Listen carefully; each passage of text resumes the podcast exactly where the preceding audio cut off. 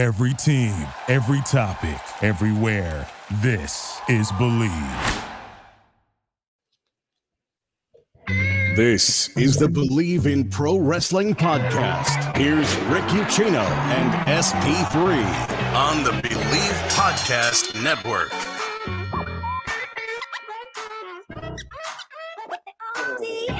What is going on, good people? Happy Tuesday afternoon. Happy Royal Rumble week. We have made it. Feels like it's been literally forever since it's been like a pay per view premium live event type week. And here we are, ready to rock and roll with the Royal. I said it feels like it's been forever. Usually we get one every four weeks with WWE. We haven't had one in what eight weeks. You you didn't specify WWE. That's why Ah, I made the enough. face. I was like, I, I remember Wrestle Kingdom was just a few weeks ago. I remember Hard to Kill was just two weeks ago. Eh, man, I'm talking about WWE. Obviously, it was really weird not having that December pay per view. But the Royal Rumble is upon us. I'm trying to get hyped Sorry. I, I like to watch women's wrestling, so I watch other stuff besides WWE. Oh, dude, dude, don't get me. start- SP3 trying to get me good and pissed off before I even get through the intro. We will be talking about Raw 30 last night and the uh, egregious mistake I believe that Triple H and company made on that show last night. Kind of an anti Triple H show, to be completely honest with you, because there was really only 50 minutes of wrestling on the entire thing. They they really went for more of the uh, promo type stuff, but had to get those legends in there. Had to get Hulk Hogan, Ric Flair, their screen time. Had to have a, an 11 minute D-Generation X promo to set up a meaningless six man tag match. But you couldn't have the match that you, you know, you plugged all week and was arguably the most anticipated of the entire night, despite there being two title matches on the damn card. See, you already got me started. You already got me started, SP3. Appreciate everybody who's tuning in. Appreciate Queen and Frantic World and Ace and Noob and Santo. Santo with a good comment in here already. We will get to that. I promise you, we will talk about Sonya Deville. So I am going to uh, star that one. Uh, make sure we get to your comment uh, before we dive into everything. SP3 got to thank our friends over at Bet Online. They continue to be your number one source for all your sports betting needs this season and for every season. And without them, we wouldn't be here right now. They have everything from NFL playoffs to pro and college basketball, UFC, MMA. I believe WWE is up there as well. Get the latest odds, team matchup information, player news, and game trends all at Bet Online with live betting options, free contests, live scores for almost any sport and game imaginable. Go to the website today or use your mobile device to sign up and receive your 50% welcome bonus on your first deposit. I said five zero and the percentage sign. Make sure to use our promo code BLEAV to get those rewards. That is B L E A V, betonline.ag. That is where the game starts. Appreciate everybody who's tuning in. Again, uh, if you're new to the show, welcome. If you like what you hear, pound that subscribe button. The climb to 1,000 continues. Appreciate everybody who's already subscribed. And uh, hit that thumbs up button while you're here as well, because that really, really drives up uh, our audience. You have no earthly idea. Uh, we are going to be doing a Royal Rumble uh, predictions show coming up on Thursday this morning. We got a very special guest, Cam Hawkins. Uh, from the Ringer, he's going to be uh, joining us. So that's going to drop Thursday at 9 a.m. So be on the lookout for that. And then, of course, I'll be at the Royal Rumble this weekend. I'm going to be at the media junket on Friday. There's going to be plenty that's going to be coming out from that here on the Bleav in Pro Wrestling Podcast YouTube channel and the, the regular channel as well. You can get us anywhere podcasts are available, SP3. That's Apple, Spotify. We're all over the place. iHeartMedia app. We're everywhere, baby. Uh, so make sure never to miss an episode of the Bleav in Pro Wrestling podcast. SP3, we'll, we'll talk about what wasn't on the show last night, but let, let's start with the positives of, of Raw 30. Okay. I like to focus on the positives and not harp on the negatives, but when the negatives are that egregious, I will harp on them. Let's start with the positives, though. Okay.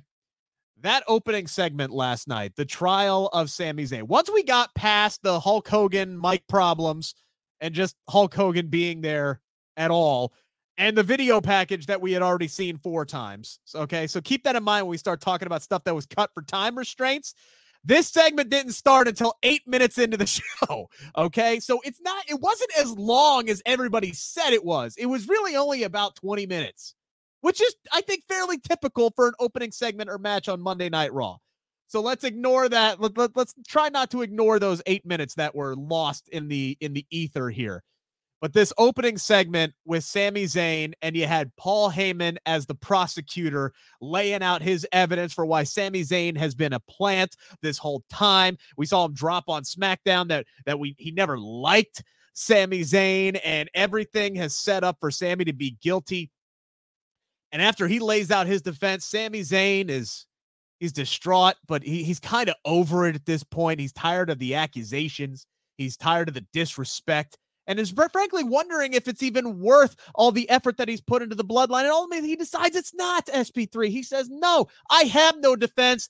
F y'all, basically. Roman Reigns gets pissed, sends Solo in to execute the man, or, you know, the equivalent of executing the man. And then who steps up to his defense but Jey Uso, the man who wanted to kick this dude out of the bloodline from the get go? It was absolutely beautiful storytelling last night. I don't care how long that segment went. It was great, and it sets up everything very nicely for what we believe is going to be going down this weekend at the Royal Rumble, which is ultimately the split between Sami Zayn and the Bloodline. I think that's what has to happen this weekend. But my goodness, you could not open up a, a show better than they did last night with this trial of Sami Zayn. This was the best WWE in ring talking segment since the Festival of Friendship. This is this was beautiful storytelling from Sami's reaction to, to, Paul Heyman as the prosecution, yeah. and the fact that WWE, for the first time in I think like a long, long time, they had months and months of footage to show to yeah. talk to to pinpoint the different storyline beats and why Jey Uso had his doubts before Survivor Series and why Sami, uh, you know, if you remember a lot of the stuff, like you know when we did our review for SmackDown on another whatever channel. Uh, I mentioned that this whole start, this whole started with Sami just wanting. He came off the loss at John uh, against Johnny Knoxville at WrestleMania, and he wanted to prove himself as the locker room leader, and the locker room leader needs to have some value to the head of the table, to the tribal chief. And he was Randall from Recess, taking his notes as RK Bro and Drew McIntyre was talking trash about the bloodline, and he went back to Paul Heyman, who from the beginning, like he said during the segment last night, he did not like Sami. He did not want to deal with Sami. and then eventually he gave Sami time with Roman Reigns, and you saw Roman kind of listen appease him, and then get involved with RK Bro and Drew McIntyre, and all of that set up the six man tag. That was great at WrestleMania Backlash, and that was back in April of 2022. I know. Nine months of footage that they could have pulled from, and you had Paul Heyman with the prosecution showing Sami not helping the Usos when they got jumped by Drew McIntyre, not hitting eh, not hitting Kevin Owens with the steel chair, doing the four life, something that would have been just passed over at a Survivor Series, and then bumping Roman Reigns. And then when they slowed it down and showed the clip, you saw even there on the Christmas Eve episode 2022 of SmackDown that Paul Heyman reacted to that like, oh, like, like even then he was was he was they was like, oh no, we're gonna go back to this, and then to have you know Solo, who's who's just basically a henchman at this point. In the beginning, it seemed like Solo was was a friend of Sami because they showed with the defense that he took the chair shot for Sami with Drew McIntyre, and after that, that was when Solo for the first time spoke up for Sami when Jey was against him. He was like, no, I think Sami is actually right. I think Sami's cool. I want Sami to come out to the ring with him. But Solo yeah. has developed into this enforcer enforcer and henchman of the bloodline so much that he has no love for Sami. He has no emotion at all. He's just ready to hit somebody with a Samoan spike at yeah. the order of the tribal chief. So he just, you know, he even thought about it a little, but he was like, nope, I'm the henchman. That's what I'm here for. And then to have Jey Uso of all people stop him,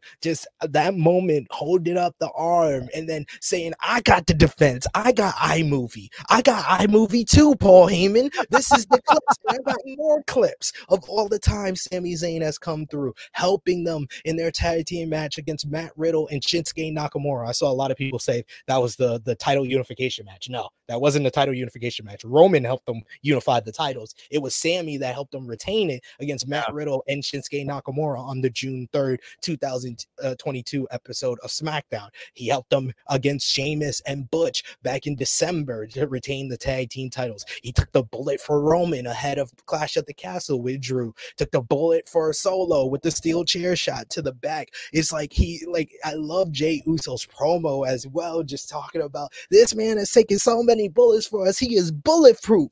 I love you like a brother. And he was like, You saw the good in me even when I couldn't see it in myself. And that makes you family. And then everybody to have the thumbs up. This was just beautifully told. Everyone played their roles well. Even Jimmy, Jimmy, who was on the side of Sami. And now we saw that backstage segment just a few weeks back where he was like, You know, I've always liked Sami, but Roman, if you want to take him out. Yeah. It's fine. And he's just sitting there all fine and dandy. And it took Jey. I don't think Jimmy would have done that because Jimmy has kind of stood back and kind of bowed to the graces of Roman Reigns. It had to be Jey because Jey is always the one who steps up to Roman and disagrees with Roman and will speak up against Roman. Like he said, I don't care what the tribal chief says, even when he had his issues with Sami Zayn, for him to be the defense that was just perfect. The emotion on Sami Zayn's face, like he was just heartbroken from the Paul Heyman. Then he was heartbroken yeah. seeing all the times that he took bullets for for the uh bloodline, or he was just take he was just so emotional because he didn't even think he needed all that proof to show his loyalty. He thought he already proved himself, but to hear Jey be the one to present that argument for him, he just had all the everything that was storytelling was was sold from his face and then hugging them afterwards. And then the tag team match on yeah. top of that, it was great because WWE did a great job of making it for the Raw tag team title. So you thought that it could change hands. So that was the first thing they did good. And then to have Jimmy Uso get injured and then he's replaced, he, yeah, Jimmy Uso is injured but Sami Uso is not, and him coming in, and that was set up. That was set up a week ago or yes. two weeks ago, whenever it was that that uh the go whenever the gauntlet match took place, and yeah. you had Adam Pearce come out and say, "Oh well, Finn Balor can't continue. I'm gonna allow Dominic to to sub exactly. in." That seemed like such a, a a throwaway dumb thing that they could do, but a decision like that by an official, and then they come back around, and Adam Pearce is like well, shit, I did this for the Judgment Day, so I guess I have to do this for the Usos. I want to know if this means that Sami is now technically an undisputed tag team champion. It's kind of like Freebird rule, like it is with the New Day. All the Usos, all yeah, the Usos all, all the are Usos available to defend those tag team titles. Man, this was this was the best kind of starting like 45 minutes of a Monday Night Raw episode I would say in nearly a decade. Like it's been so long that I was that enthralled, that into every storyline beat of everything, and it builds up to you know the Raw Rumble for Sami Zayn's final test, as Roman says. And I love the the little tidbit of the backstage when he, you know, after they won and defended the titles, Roman told Paul Heyman that Paul Heyman has to make sure that uh that that Sami he doesn't see Sami until the Royal Rumble. So is this really a final test for Sami Zayn? Or is this really a final test for Paul uh, Heyman? Because Paul. Heyman might try to think of himself as the master manipulator and be like, call up Sami Zayn on Friday and be like, oh, the tribal chief wants you to be here just so Roman sees Sami. And then it's like he's in trouble and he doesn't, he's out of the bloodline like Paul Heyman wants because Paul Heyman was the head of the defense. He does not want Sami Zayn in the bloodline. He showed his loyalty to, to Roman Reigns and showed where his loyalty stands against Sami Zayn. So he might be thinking, oh, I'm going to be one step ahead of the tribal chief, and I'm going to call Sami this SmackDown, but it's really a test for Paul Heyman. And then Paul Heyman is ejected because we saw Roman did that pretty easy in 2021. So why not? He can run back it again. It's so many different layers to this story and how it can develop. This is one of the best storylines in WWE history. Yeah, uh, it, it's the segment itself. The the storyline itself is almost bulletproof. And we were talking about this on another channel with with Dutch Mantell, and he's and he's critical about everything. And he even said they can't mess this up. Like it, it's almost impossible for them to mess this up at this point. And you're right about Friday. It is going to be very interesting Kevin Owens is going to be on the show. I find it very difficult to believe that Sami Zayn won't be on the show in some way, shape, or form. I think, you know, he's going to find, they're going to find a way to set up what's going to happen on Saturday night. Now, what go- happens on Saturday night, that is going to be the most interesting thing of the entire week. I'm sorry to the men's Royal Rumble, the women's Royal Rumble, all that. It's what happens between Sami Zayn, Roman Reigns, and Kevin Owens, and how that match ends does Sami Zayn's split from the blood? Because I firmly believe the split is happening on Saturday, especially if rumors are to be believed that Sami is going to be facing Roman Reigns at Elimination Chamber in Montreal. Um, there were photos of the uh, commemorative chairs that were already being printed with Sami's face all over them. So this matchup to me is being set. Uh, so that's it, it's going to be very, very interesting just to keep using that word over again. What happens and what's going to go down uh, this coming Saturday at the Royal Rumble. A saying Solo's tweet afterwards was interesting. Uh, if you missed it, he he tweeted out a photo uh, of Jey Uso catching his arm before he delivered the Samoan spike, and it had just said, "Get off of me." Uh, you said that um, Solo's just kind of become this henchman. I think Solo is is just living up to his name he he's out for basically himself and he is kind of that that hired gun. Don't forget he wasn't sent by roman reigns. He wasn't recruited by roman reigns. He wasn't recruited by paul heyman. He was sent in by the elders. So i think he's always been kind of like on his own like little lonely island here even though he's been a part of the island of relevancy for for several months now. So Solo's always going to be a wild card for me as far as the bloodline is concerned because he was never put in by Jey Jimmy. He was he was infused into the bloodline by the elders of the family. And it's a shame that they weren't able to make it to Raw because I would have been interested to see how that segment would have shaken out. But what we got, brilliant. Absolutely brilliant. Now let's talk about what that brilliance meant for the rest of the show. Um, SP3, I don't know about you personally. Um, to me, what I was looking forward to the most on Raw 30 was the steel cage match between Becky Lynch and Bayley. That's what I was hyped for. That's what was advertised. That's what was set up in Cincinnati when I was there at Monday Night Raw. That's what was promised to us. They get to the top of the hour after a commercial free hour of Raw, which was spectacular. Most of it bloodline related. I kind of forget what happened in between, mostly because I just went a late night Bray Wyatt and Undertaker. Right. That's right. Okay. Yep. We'll get there. We'll, we'll get there. I, I for, kind of forgot about the timeline of what happened because after the bloodline stuff and then after what happened with these two women, I kind of just got pissed off and stopped paying attention as intently as I was, even though I did enjoy the show. Um, top of the hour, we get her introduction. It's Bayley. She sends she sends Dakota and IYO to the back as she's getting ready for the steel cage match. We go to commercial. We come back. Becky gets her big entrance. And then she gets jumped.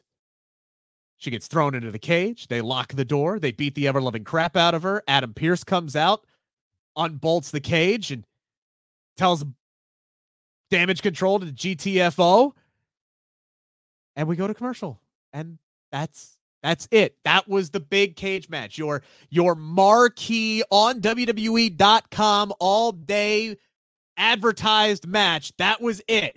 A three minute max segment that featured becky lynch getting her ass whooped and us not getting the advertised match that we were promised. And i'm sitting here and i'm going okay that's that's dumb, but let me see what they got in store for this. Uh, I'll, I'm willing to give them the benefit of the doubt that they didn't just cut this for something stupid as time restraints. Not 45 minutes later, we get a report from Fightful.com that the match itself was cut for time restraints. What? What? What? What? SP3? I, I, explain this one to me. Now, let me let me start off by saying this. We don't know how much else was cut from everything else on the show. We don't know what else was trimmed. They did mention that there was some some fat trimming here or there. But the fact that they cut an entire match that was not going to be no little 5 minute barn burner. This was this was set to take some major time, I have to believe. The fact that they decided to cut this match out of everything else on the show that also featured an 11 minute D-Generation X reunion that followed it to set up a pointless six man tag match that got a decent chunk of time. We had SmackDown segments on this show. SmackDown superstars that were featured. We had to trot Ric Flair's old ass out there to introduce his daughter, even though the last time he was on screen, he wasn't getting along with his daughter. We had to do all of that. I get main eventing with the men because you had to you reveal Brock Lesnar at the end. Even that was rushed. I get it. I understand that. The decision to cut Becky and Bayley from this show is not only mind boggling, it's disrespectful. It's disrespectful for, to both of those performers. And it's disrespectful to the women's wrestling fans and the fans in general that tuned in specifically to see the match that was promised. But SP3, if we're being honest here, we're celebrating 30 years of Monday Night Raw. So I guess it makes sense to just go on to the age old tradition of, oh, we're running out of time. Let's cut the fucking women's match. Are you kidding me, SP3? Are you kidding me? What what you guys are saying is that uh Triple H, the great purveyor of women's wrestling, you mean he, he cut a women's match so he could play uh you know 20 years old again with his old friends for 11 minutes? Um, you know, I am shocked. I am shocked. I have not been the guy here standing up here for weeks telling y'all that Paul Levesque don't care about women's wrestling, that he tried to appease you hardcore wrestling fans in NXT and has got you sipping on the Kool-Aid, and y'all thought, oh, women's wrestling is saved. It's saved now that Triple H is in charge. Y'all are in the mud in the mud after last night, and I love it. I'm living life and I'm loving it because I have, I've been, been, I have been just as critical as you have been. you have you have you have. I'm talking to the people. I'm talking to the okay. people. I just I'm want to make to sure the- that we're clear on this. I'm talking to the people who argued with me. Who argued with me that oh Triple H, the great purveyor of women's wrestling and and tag team wrestling. Yes, we got a whole bunch of more women here on the roster. We got a whole bunch of more tag teams here on the roster. But can anyone seriously say he's taking the time to get anyone over? No. So honestly, when that ta- steel cage match was cut, so Ric Flair could trot out here with his yellow suit and his black black flower suit on, and DX can make jokes that were corny and only save the segment by Kurt Angle wanting to join DX like he joined the Shield before. I'm not surprised. I'm not surprised, ladies and gentlemen. I will never be surprised with all of this because people need to realize that last night it was a great, a great fun tribute show. Yeah. But I think a lot of people are pinpointing this as like the one big omission and also forgetting the fact that this Raw Rumble, he didn't exactly build to it. And we are only like five days away. And Becky Lynch and Bayley have not even been freaking announced for the Women's Royal Rumble match. When you look at the graphic for the Women's Royal Rumble match, that is Rhea Ripley and the Pimps. That's Diana Ross and the Pimps. Like that's it's it's sad. It's sad they have Rhea front and center as the biggest option to pick from, and then it's a whole bunch of people that ain't over. It ain't over, and you have two ladies that are over in Becky Lynch and Bayley, and we couldn't even have a follow up with Bayley just saying a quick. You could have made it 30 seconds, a quick promo once we came back from break after the steel cage angle. You could have done Bayley being like, I'm gonna be in the Royal Rumble match. And then maybe on Raw Talk, you could have had Becky be like respond and say, I'm gonna be in the Royal Rumble. No, we didn't, I- we didn't even have time for that. I was waiting all night for some kind of shot of Becky in the trainer's room, like some kind of follow up segment. It was just nope. Now they did interview, uh, you know, Damage Control for Raw Talk, but they didn't say anything. They just defended their actions, which was the same stuff we've heard from them, which is we control the narrative, we control what we want to do. I ain't gonna put my body on the line because Becky Lynch tells me she wants to. That there, this wasn't really an advancement of the story. This was kicking the can down the road to what should have been the culmination here and now. And this matchup, this rivalry, was sacrificed at the altar so we could have Undertaker drive down to the ring in a motorcycle. Now I know that happened beforehand. Hey, hey, hey! I, I am all for. Like I said, the things I they could have cut. The things I mentioned, the things they could have cut. We did not need Ric Flair to get two, three minutes to do Nope. that. He could have just said, "Hey, it's the 20, 20, 30th anniversary of Raw. Here's my daughter Charlotte." That's all we needed from Ric. I don't need more than that from Ric. I don't need three minutes of Hulk Hogan at the beginning of the show. I don't need 11 minutes of DX doing comedy that was funny 25 years ago. It's not. I did now. enjoy the DX segment in I retrospect. I enjoyed it because of Kurt Angle. Kurt Angle was the gem of that. I wasn't. En- I didn't enjoy it because of anybody from DX. Honestly, I mean they they they did do a good job of putting over Imperium a hell of a lot more than they did the revival at Raw 25. So, you mean so you mean Imperium as as, as Teddy Imperium, uh, Teddy. I didn't need Teddy Long. I didn't need all the poker segments. Those poker segments were freaking useless, and that was the only woman legend on the damn show. The Because thing, the Bellas, the Bellas was like, like, nah, deuces. We see the we they saw the roll call. They were in Philly and they saw the roll call for Monday Night Raw. They were probably 30. just playing poker. That was And they- probably their assignment. No, they said yeah. They was like they was like, oh y'all want us to play uh poker? Nah, we we too busy. We about to we about to finish up uh uh Nikki Bella having a four part series on uh E. So we good. We we not gonna show up. Y'all don't want to show. Y'all don't want to highlight. Y'all show a little clip of Mercedes winning the women's title. Y'all don't want to show Saraya. Nah, deuces. That's what the Bella said. Yeah, it's egregious that they did that to the woman. There was so many other things that they could have cut, and I'm not even saying you cut the the bloodline segment. The bloodline deserved every minute that they got from They the sure telephone match Yeah. to the tribal court of Sami Zayn. I'm not saying you cut Undertaker because that was the first time in quite some time I was happy to see the Undertaker because he came out in the American Badass and I got to hear the Kid Rock song again. I was all fine with that, and they did the little passing of the torch moment with Bray Wyatt. I was fine with all of that. There was stuff to cut on the show. That's here- why it's sad what they did. Here's what I would have cut. All right. The whole Miz Kevin Owens thing didn't need it. Gone. Get rid of it. Kevin Also Owens. Is, uh, Kevin Owens is already on the show on Friday. He could have cut that exact same promo after he wrestles his match on Friday. Okay, that's done. Didn't need to have it. So there's not even travel restrictions there, or travel issues you have to worry about because Kevin Owens is already on both shows. Why was Charlotte and Sonya even on this show? If you're going to go ahead and do that, you don't need Sonya versus Bianca Belair. Just have Bianca Belair come out, do the whole thing with Charlotte, and then have them like just beat up Sonya. Don't have her lose another fucking match before she gets a women's title shot, presumably at the Royal Rumble. This is what Santos said. The, the comment I mentioned I was going to bring up earlier.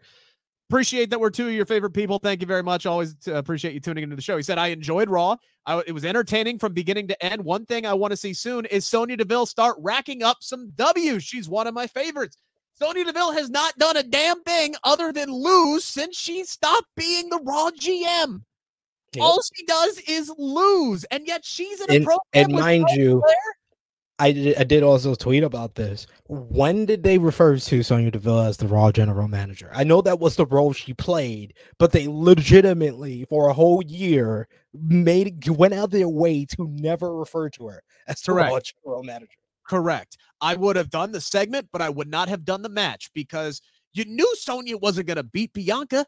So why give her another L? If you want to have those two beat up Sonya Deville like they did with LA Knight earlier, I was worried they were going to feed LA Knight to take her. I was very happy that it was Bray that whooped his ass instead.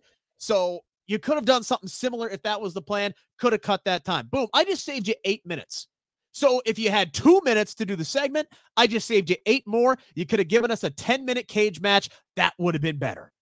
That would have been better. This was insulting. It was egregious. I cannot believe that they've done that because what Triple A, and it's not like this was some rando cage match. This is Becky Lynch and Bayley. These are two of the most decorated, talented women's performers you have ever had. And you just cut them like they didn't matter. Triple H is not treating them like the stars that they are. He hasn't even been able to come up with a program for worthy of Ronda Rousey's time, and now he hasn't come up with a program that's worthy of Charlotte Flair's time yet. And it's like, what are we doing? This women's division is stuck in the damn mud right now, and it needs a massive, massive rejuvenation. I've seen people in the comments bring up they need Oscar back. They need fucking something. They need something. They need some TLC from the creative department, is what they need right now. I was like so many others looking forward to this Becky and Bayley rivalry. And through no fault of their own, it hasn't lived up to the hype because they won't let these two cook, for lack of a better term. Just let these two work their magic. God dang.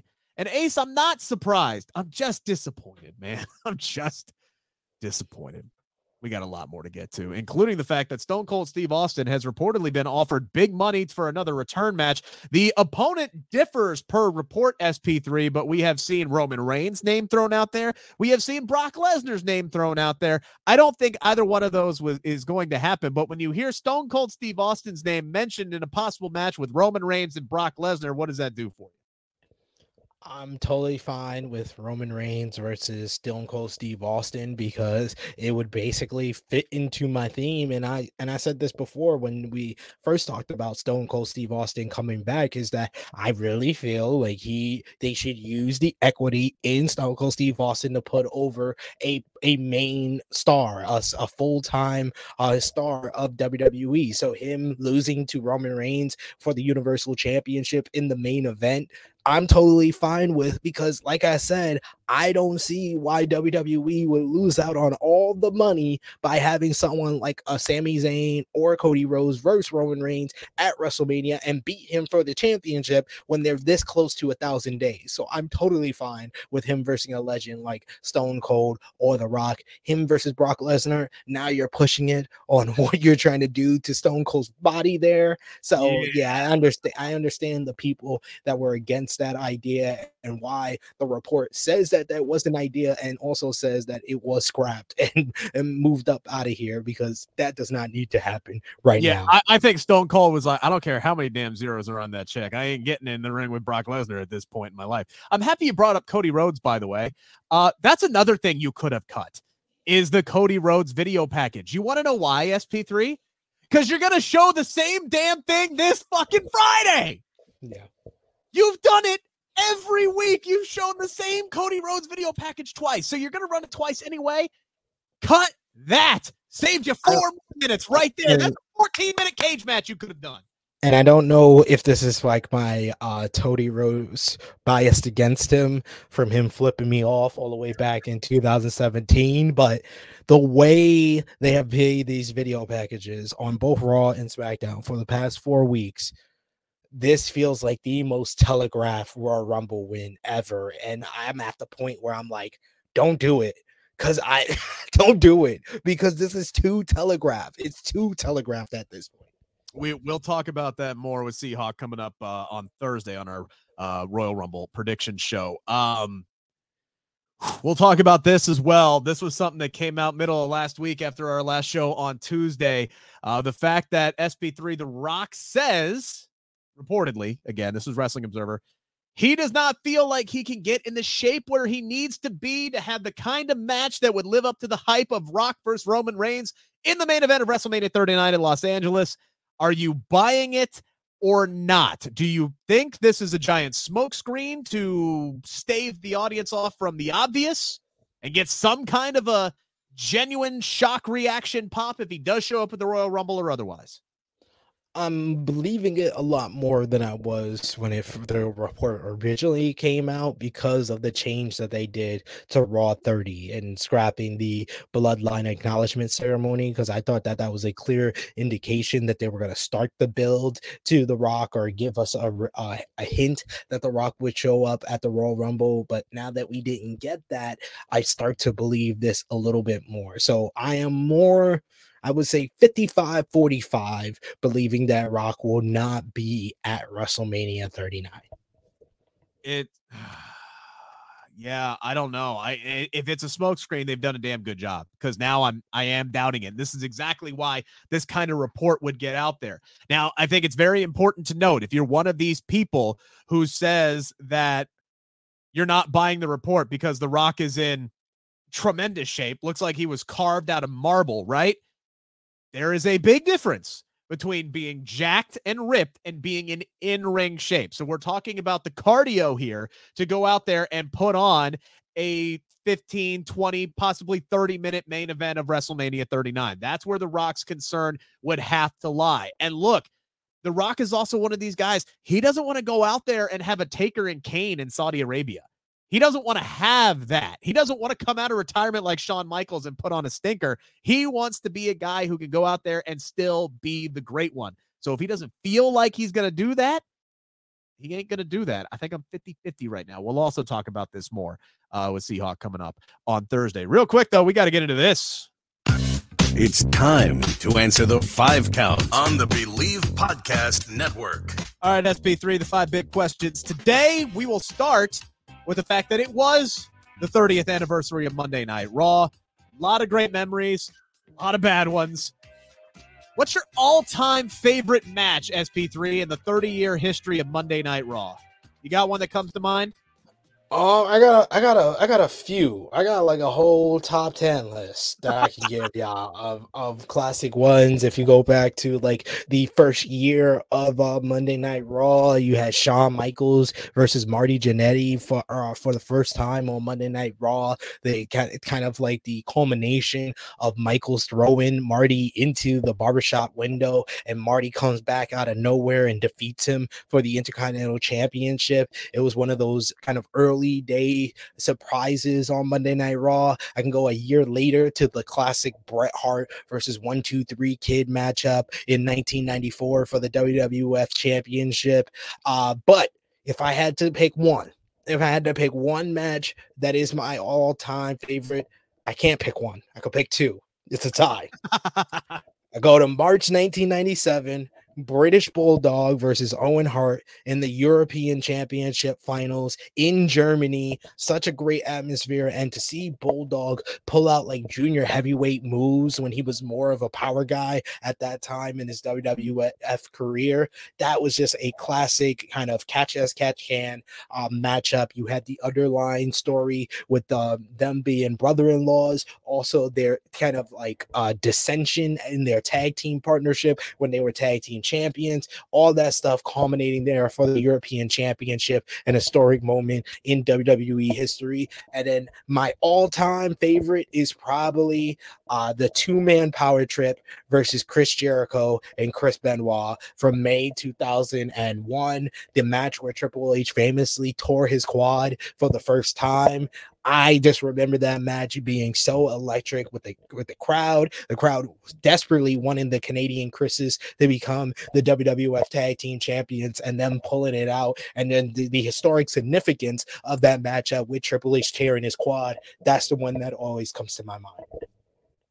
I'm close to the time frame of yours, but and and it's well documented that my long-term memory is dog anus. All right. Like I can't, I constantly have to be reminded of the timeline of things. Like I couldn't even remember the what happened in between the cage match that wasn't and the freaking bloodline segment last night. You had to remind me of that. All right. So my long-term memory is terrible. So for something to truly stick with me after 21 years, where I can still remember how I felt to where I still get goosebumps thinking about it. That's what you know that that meant something. And the match that stands out to me was all the way back in 2002 for the WWE Undisputed heavyweight championship, The Undertaker defending in a ladder match against Jeff Hardy.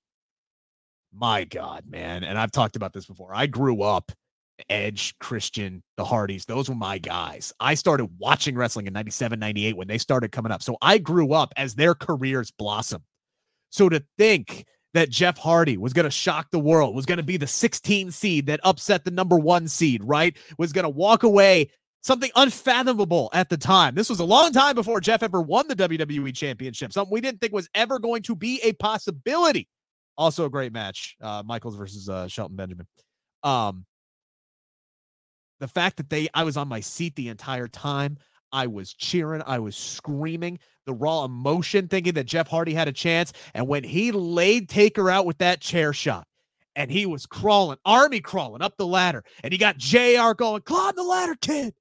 Make yourself famous. Get goosebumps. Anytime I think about that, arguably JR's call, greatest call as a commentator, I'll fight anybody on that.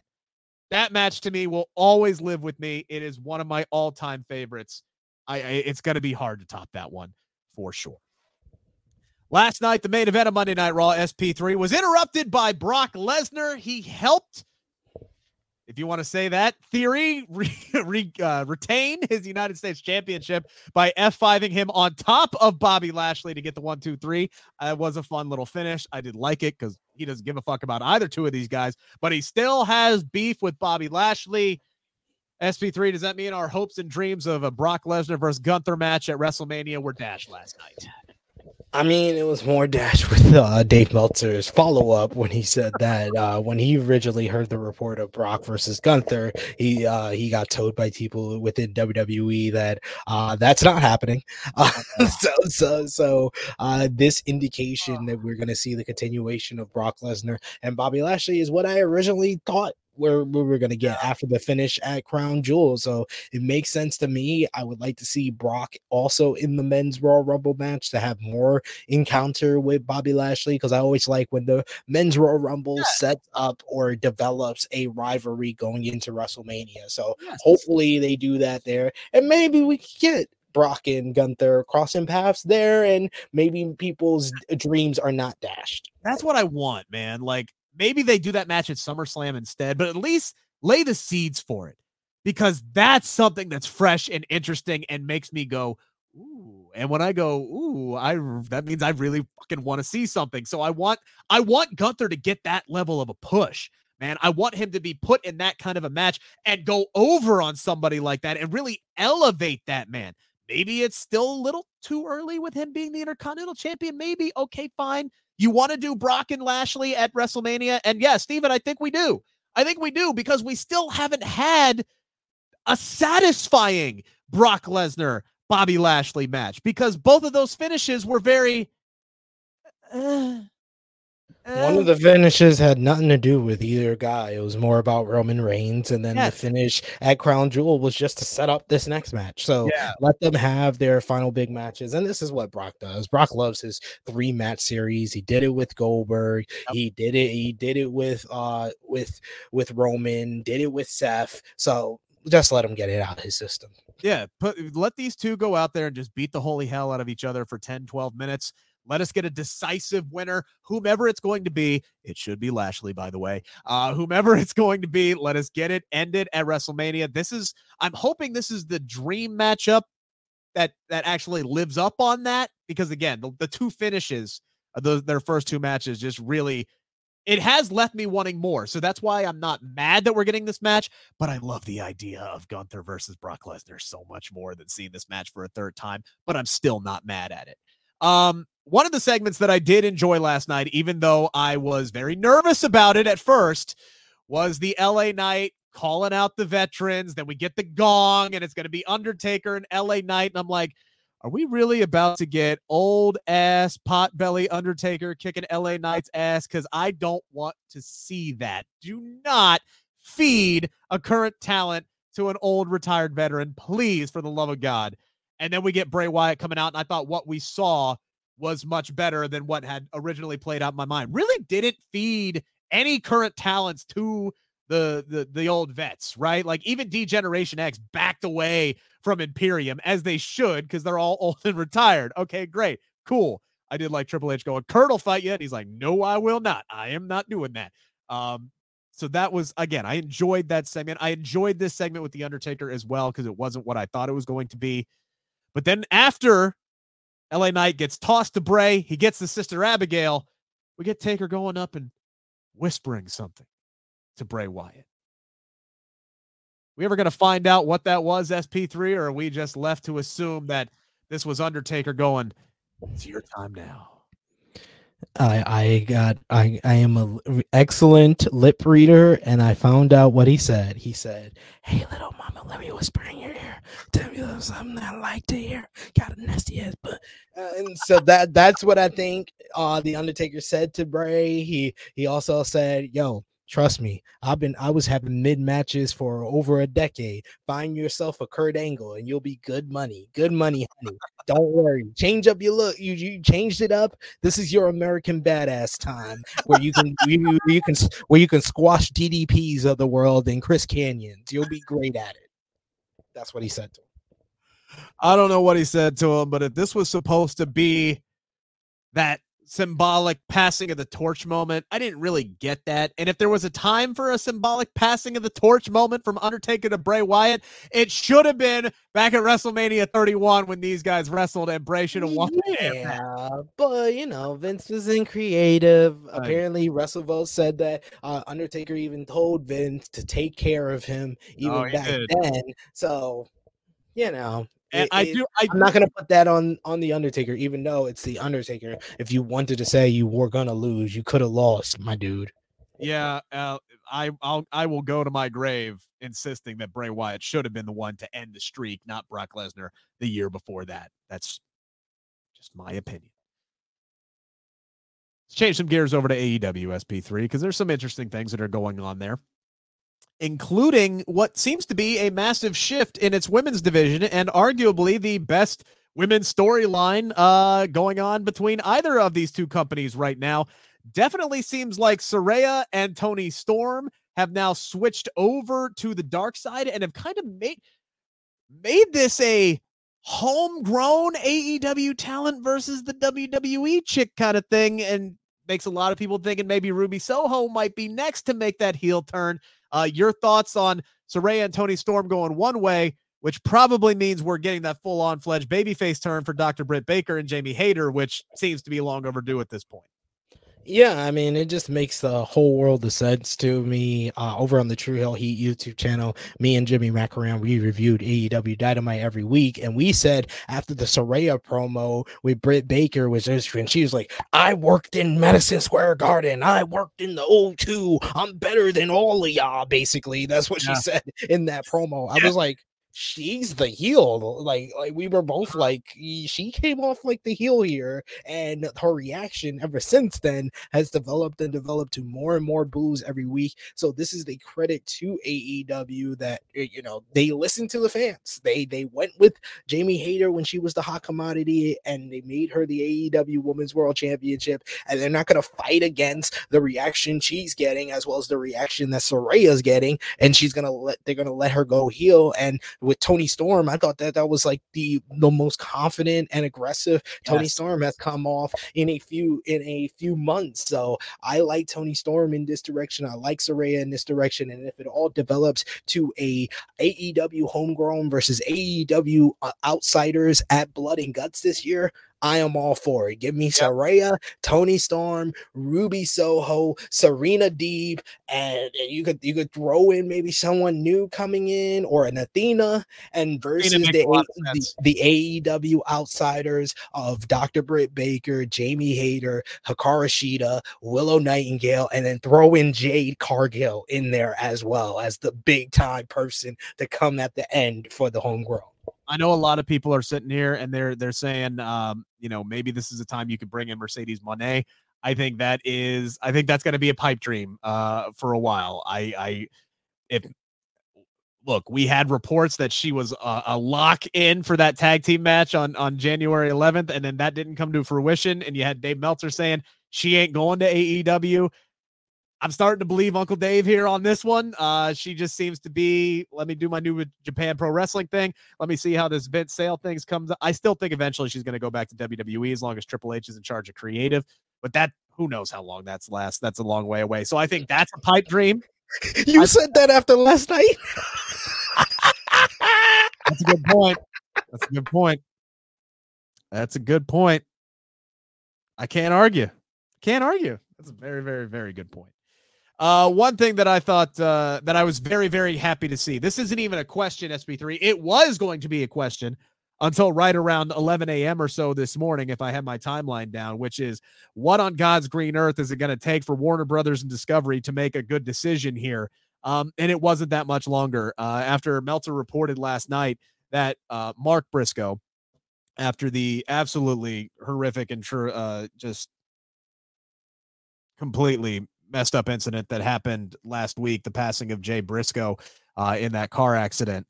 Um, reporting last night that Mark Briscoe was still going to be banned from AEW and they wouldn't let them do a tribute show last week. And I'm sitting here and I'm going, guys, make the right decision. This is this is beyond petty at this point for a company that's still showing that slap fight bullshit.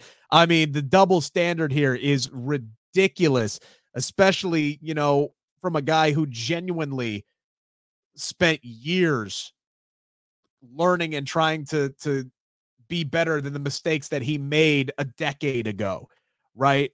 And it's like just let these people mourn their fall their their fallen brother and put on a tribute show and let his brother wrestle on the damn show and Meltzer said they weren't going to do that, but things could change. SP3, thank God they changed because Mark Briscoe is going to be wrestling on Dynamite tomorrow in Lexington. And they have now been given permission to do uh, some kind of Jay Briscoe tribute on the show as well, which thank you. Like, this is the bare minimum that Warner Brothers and Discovery could do. But Jesus, thank you for doing the right thing on this one. Yes, because I was getting really disgusted with Warner Brothers Discovery because, mind you, all of this was, you know, God bless, you know, Jay and his family. Our thoughts and condolences to his family. But this was Jay Briscoe's tweet.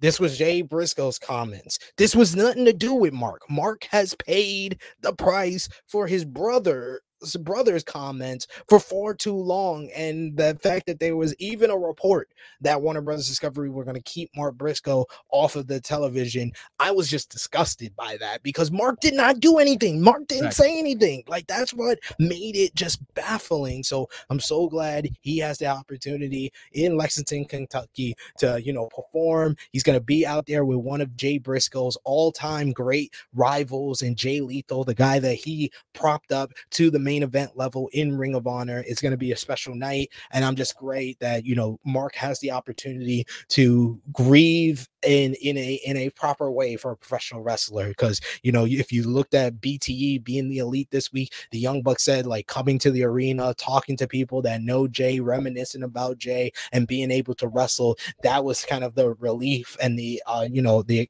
the kind of it, kind of putting their emotions into that. They needed that to under to start to process things. And I don't think Mark has been able to really process everything because on Tuesday his brother passes away. On Wednesday it's his birthday. Then he's yeah. dealing with his nieces in the hospital. He's dealt with so much. I'm just glad he has this opportunity tomorrow. Yeah, uh, Frantic World saying that uh, Warner Brothers Discovery should still be ashamed for not letting Jay Briscoe on Dynamite. It it is a shame that you know, we we didn't get to watch those guys perform on on AEW Dynamite, and it's yeah, uh, I'm I'm with you. I think you know people grow, people can change, and this is a guy who who went out of his way to educate himself and and to better himself, and everybody spoke so highly of him. Um, not e- even before the accident happened, they always spoke very highly of this man, and I, you know, it, it does suck that we're we're never going to get to see those guys uh, perform. Uh, a couple more comments here. Uh, Stephen Chambers saying Thunder Rosa maybe, uh, and that that blood and guts match that that would be. What do you think about that? SP3 Thunder Rosa on the same team as Jamie Hayter and and Britt Baker. That would be that would be something because Jamie the, the whole rivalry between Britt and Thunder Rosa started because Britt felt that Thunder Rosa was an outsider as well. So that would really say something of how how she's grown if she accepts Thunder Rosa onto that side. But you know about their personal things and stuff. Yeah, know how that would go. Yeah, that that's what I'm sitting here thinking. I'm like, man, that would be that would be cool, but I don't know if they could like literally coexist because they they really don't like each other. But they've wrestled before. They have, you know, if they're not locking up with one another, maybe they would be more apt to work with Thunder Rosa. I don't know. I don't know. Had a couple other suggestions here I wanted to bring up. Mick Foley versus Triple H, uh, Falls Count Anywhere on Raw. Um, as, as one of the all-time favorite matches. Trish Stratus uh, versus Lita for the WWE uh, Women's Championship as well in Raw in 2004. Uh, great suggestions for uh, all-time favorite Raw matches. Uh, there, there's been a lot of good ones. I wish we had saw another great women's match on Raw. Cena Cena's had two of the greatest Raw matches of all time. His his near one hour Broadway in London back in 2007 with Shawn Michaels, and the classic matchup with CM Punk ahead of WrestleMania 29 when Punk pulls out the power driver and everybody melt minds melted because they hadn't oh, seen a power driver on WWE television in so long. Oh my gosh. Are you surprised at all we didn't see any CM Punk clips in the uh, Raw highlights there, SP3 last night? Hey WWE, how you doing? Hype bomb, you know, one of your top five greatest Raw moments of all time. Not arguably, Cena getting drafted to Raw. Yeah, arguably top top three, maybe even top two, maybe even number one. I mean, we we live in an era now, man, where they they they remember and embrace history. They talk openly talk about other companies existing. We know CM Punk existed. We Won't know he was Huh? Won't go that far. Won't go that far. They they show Bryan Danielson and Chris Jericho. Jericho. Won't show them no CM Punk though. Nope. They surely will not. Make sure to join us this Thursday, by the way. Appreciate everybody's tuning into the show today. Whether that's the audio podcast form, whether that's a video here on YouTube. Again, thumbs up, hammer that subscribe button. We really appreciate you guys doing that. We love uh, entertaining you guys every Tuesday. We will be back 9 a.m. This will be the pre recorded show. It's our Royal Rumble prediction show with Cameron Hawkins from The Ringer. He will be our special guest picker. I think, well, we got like four matches to break down, but there's two Rumble matches. So there's a lot to dive into on that. And maybe, just maybe, I'll bring back do you believe you can beat SP3 Trivia Challenge? Maybe there's a chance I'll bring that back in 2023 SP3. Maybe. We'll see if I have time to get it done. Until then, you can follow me on Twitter at Rick Ucchino. For those listening on the podcast feed, that is U C C H I N O. There's also a K in there. It's not Rick like Ric Flair. Follow him at True Heel SP3, spelled with two E's and heel. And uh, yeah, got a lot of coverage that's going to be coming your way, uh, both here and for uh, SB Nation cage, cage side seats. Um, live from the Royal Rumble in San Antonio. Looking forward to that. Unfortunately, SP3, I did not plan this out well.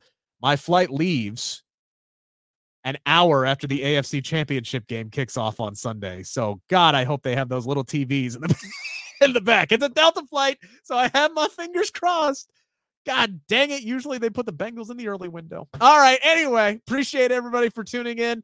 Uh, bet on that game. If you're going to bet on that game, I'm taking the Bengals with a high ankle sprain for Pat Mahomes. You can do that at Bet Online. We would not be here without Bet Online. Take care, guys. We'll talk to you on Thursday. Thank you for listening to Bleav. You can show support to your host by subscribing to the show and giving us a five star rating on your preferred platform. Check us out at Bleav.com and search for B L E A V on YouTube.